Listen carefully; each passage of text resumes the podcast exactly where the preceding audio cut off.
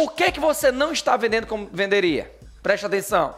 Pensa o seguinte: aqui está o mercado, aqui está a sua empresa. O mercado ele tem necessidades, ele tem dores, ele tem demandas. Quem é o mercado? Eu vou chamar de mercado o cliente e os concorrentes. Você está aqui. Empresa que não está vendendo, ela está querendo empurrar o produto dela no mercado.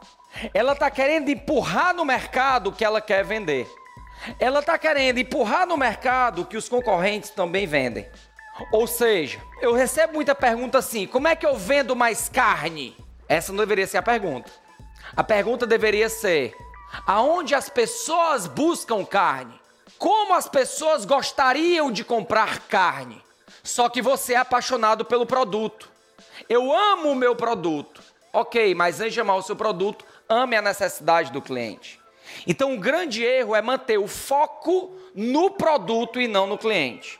Então, eu posso estar no sinal dizendo: olha a caneta, olha a caneta, olha a caneta, olha a caneta, olha a caneta, sendo que esse mercado não quer comprar caneta, quer comprar papel. A Apple poderia continuar a vida toda vendendo só computadores, mas ela entendeu que o mercado estava demandando novidades. O Nubank poderia ter aberto um banco igual o Itaú, mas ele identificou que o mercado demandava novas possibilidades. Então, esse é um erro que você comete. Espero que vocês estejam entendendo bem o que eu estou falando, que é ser focado demais no produto. Segundo ponto que as empresas é: as empresas que estão aqui, você está esperando o cliente vir até você. Só que até esse cliente chegar até você, existem milhares de opções similares a você. Se eu espero o cliente vir até mim, o que que acontece? Ele pode parar nos meus concorrentes.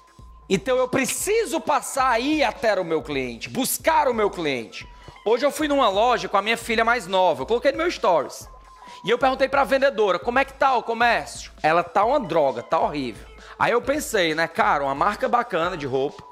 Por que, que tá ruim? Eu pensei, tá ruim porque ela concorre com a internet, ela concorre com um monte de shopping, ela concorre com sacoleira. Ela é o tipo da loja que levanta a porta e espera o cliente entrar. Isso aí também pode ser uma indústria, uma empresa de serviço, um advogado, uma clínica. Se você abre a porta e espera o seu cliente entrar, o poder está sendo todo do mercado. Ontem um de vocês falou assim, Marcos, o cliente não está entrando. Se o cliente não está entrando, eu tenho que o quê? Buscar ele. Outro erro que as empresas cometem faz o mesmo que o concorrente. Como assim? O concorrente cobra em 12 vezes sem juros, você vende em 12 vezes sem juros. O concorrente entrega em 3 dias, você entrega em 3 dias. O concorrente manda a proposta em 2 dias, você manda a proposta em 2 dias. Se você pensar em qualquer empresa top 10 do mercado mundial, Google, Airbnb, Uber, Spotify, YouTube, Apple, Nubank, Amazon, Nenhuma dessas empresas fez o que o concorrente fazia.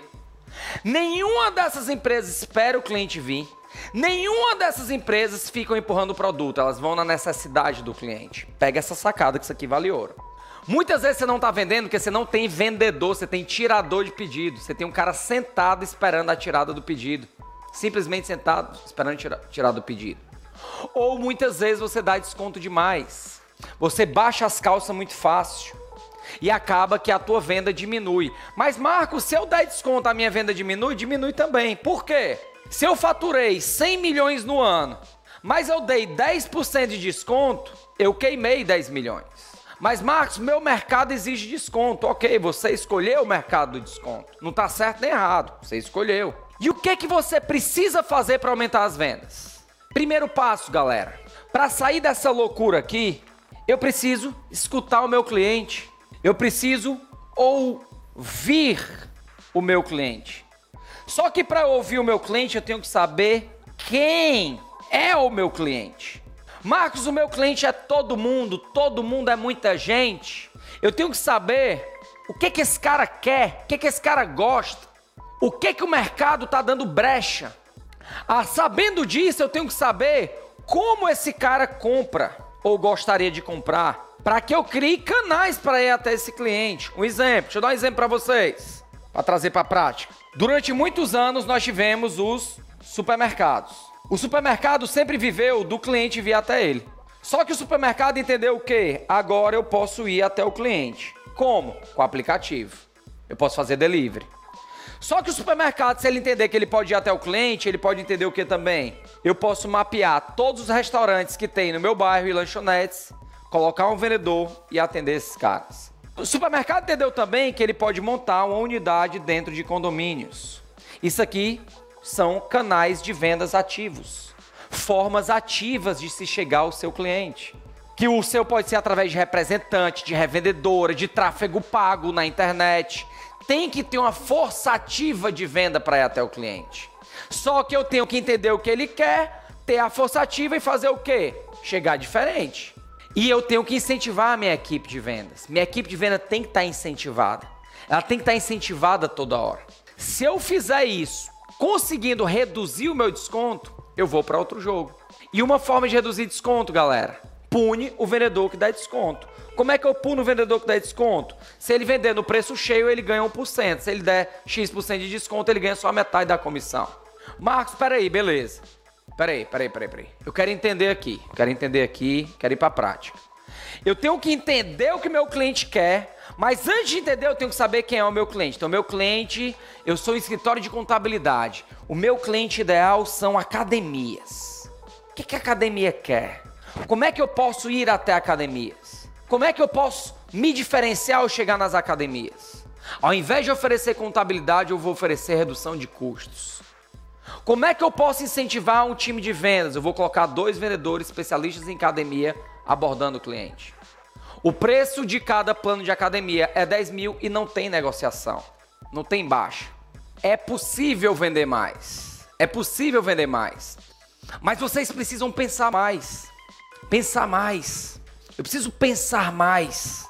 Parar de querer as coisas só de mão beijada.